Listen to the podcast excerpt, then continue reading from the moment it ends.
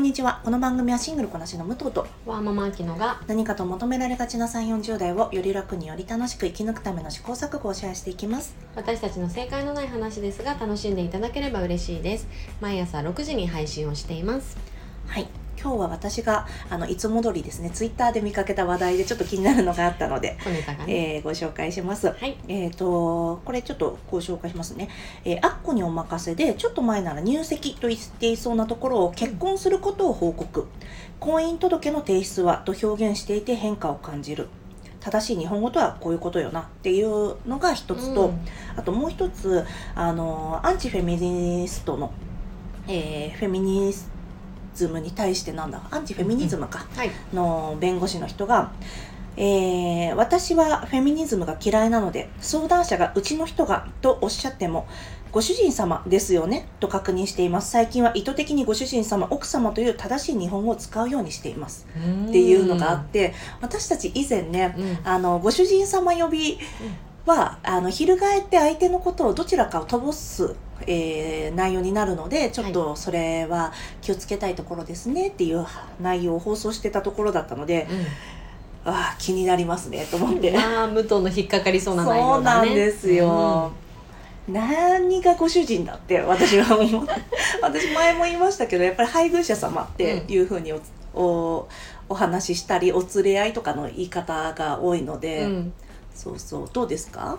そうだね、うん。私も癖でさついつうんうん。い主人がとか、うんうん。あの特に外だとね、うんうん。言ってしまいがちだけどやっぱりちゃんとその言葉の意味っていうものを知って、あのー選択をする何が正しいかどうかっていうのは、うんうん。その人使う人が判断すればいいだけなので、ただその自分はこういう意思があるっていうも物持ちで言葉を選ぶ責任は感じるよね。なんかなんていうの？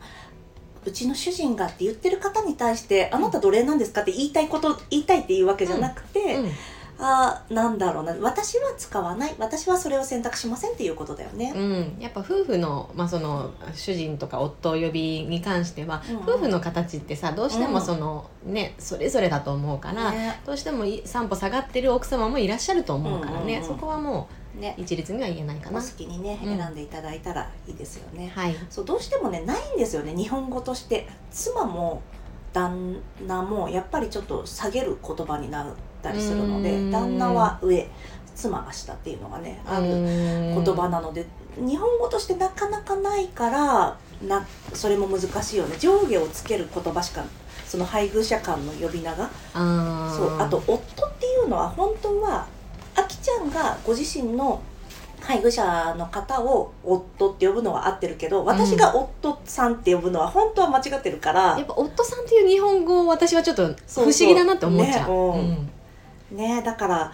間違ってるというの分かりつつ一応言ってたりするんだけどね。なんかなくて。うん配偶者さん仕事上は配偶者さんでいいんだけどね。う、んうん。夫さんはどうですか？って言っちゃうんだよな。急に。旦那さんってさなんかあきちゃんのことをさ目下の女としてさ表現する言葉だから、うん。旦那さんはっていうとあきちゃんを下げてるっていうことになっちゃうんだよね。だから難しいよね、そうね。うん、なんか私は人のことを下げるためにこの言葉を使いたいわけじゃないのにっていう。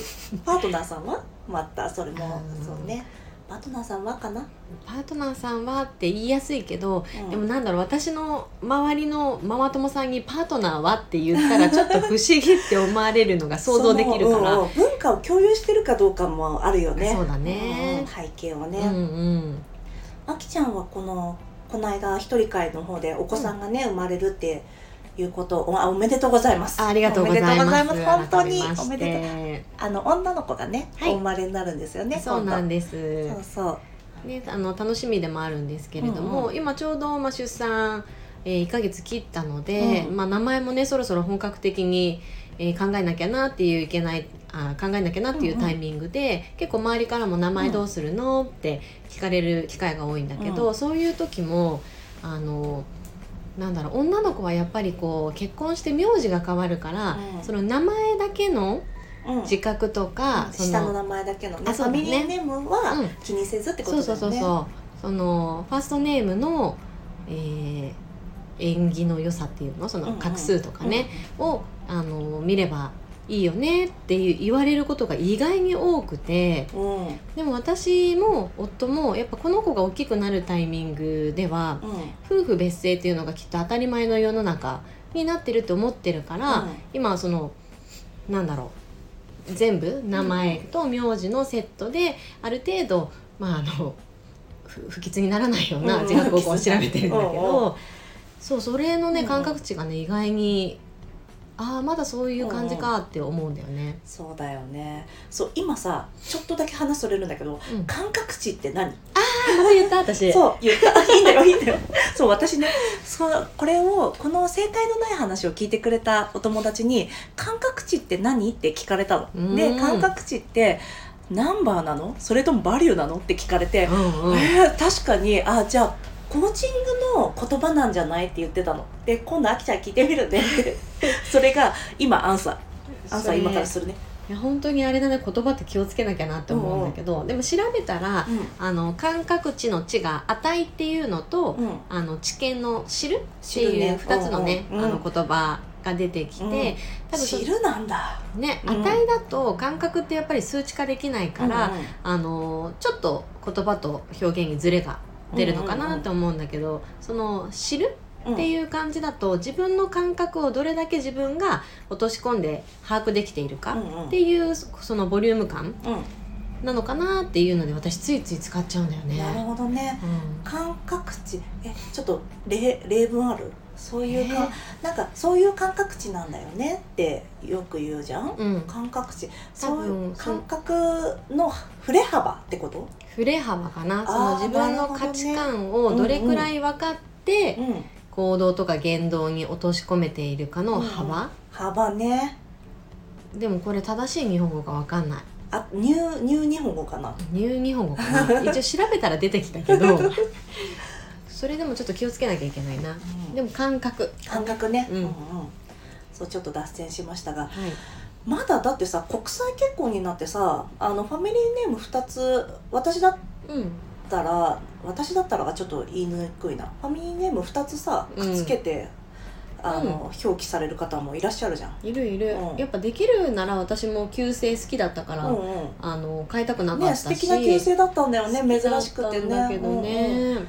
だってだちなみにさその、えー息子さんの時はうんそういうことは言われたの？ファミリーネームのことは考えなくていいよねみたいなことは言われないんだよ、全く言われないよね。そうか、うん。不思議だ不ね思議だよね。不思議じゃないか。不思議だねって言ったけど、まあまあ今までの私たちの感覚がうん。ちょっと今ドキドキしながら喋っちゃった。そうだよね。ちょっと前も私たちだってそういう感覚でいただろうし、うんうんそれがグラデーションでみんなどこのタイミングで、うんうん。そのね価値観とかが変わるかっていうのがねうんうん。人それぞれだから、ねえあとなんか我々ちょっとさ国際結婚してる人が多かったりするからさ、うんうん。それもまたあるよしね。ね。うん周りがうね、ん、だからね。うん。そうそう。人が思ってるものってやっぱ人の思想って言葉になって出てきちゃうよね。ほんとそうだね。